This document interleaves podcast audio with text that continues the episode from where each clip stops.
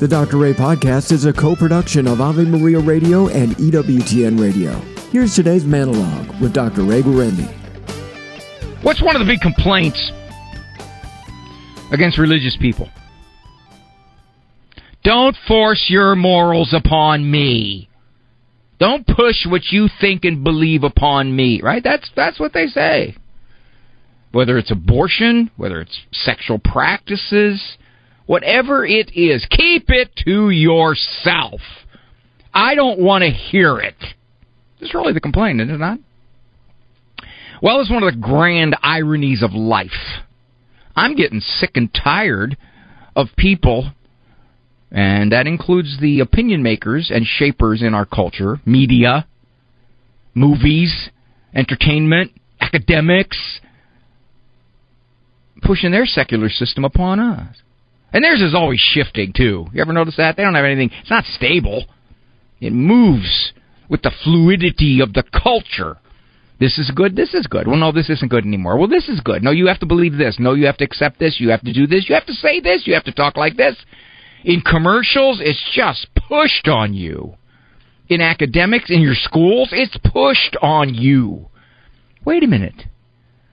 You don't want us to push our beliefs upon you but you are relentlessly hammering us with yours everywhere. Are you kidding me? I will tell you that the things I do not at all believe in, the things that I think are destroying our culture, are everywhere. I can't move four minutes in my life without hearing one of them, without seeing one of them, without having somewhere in the media or in entertainment or in an article or in academics or in the news telling me this is how you should think. This is how you should believe. This is what is right and good because we say so. But yet, were I to in any way say, well, this is why I believe this, don't push your morals on me. Certain irony in this, isn't there? That's more than an irony. It's it's a downright hypocritical. What's the word I'm looking for? So I can't find a strong enough word. Don't push your morals on me. Do you ever do you ever push your morals on anybody? You don't.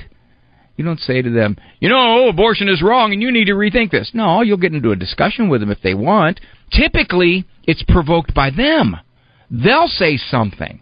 And then you'll find yourself attempting to clarify or you'll be on the defensive, or you'll have to make a remark that'll kind of show that that's what you really think as opposed to what they think you think.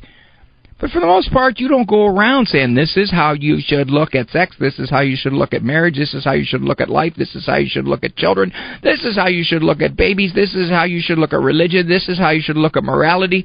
You don't do that. But yet they do. They do. And from the very heights of our culture. All of the ways that they can shape opinions by the millions. That's why so often you feel alone. You're not alone. There's a lot of people who still believe like you do, but you know what? They keep their heads down. They don't say anything.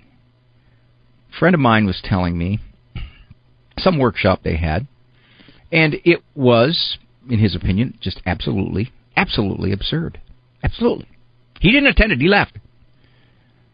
I asked, did anyone in your whole building say anything about this workshop training you on how to be a certain way? He said, Not a single person. Now you're left with two conclusions. One, they all agree. That's unlikely.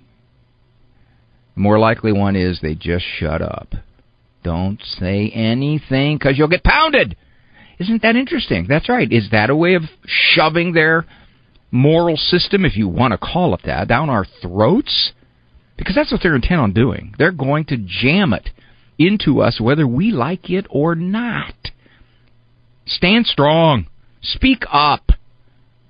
You don't have to be nasty, obnoxious about it like me. But at the same time, you you, you gotta you gotta raise your head.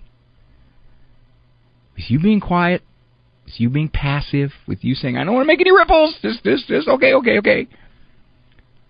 Now, I'm talking about the culture. I'm not talking about your families. I'm not talking about your adult kids because you know you listen to this program. I say, look, watch out. You don't antagonize your adult kids because you disagree with them on the morals. No, no, no. Don't get into it with them. That's family.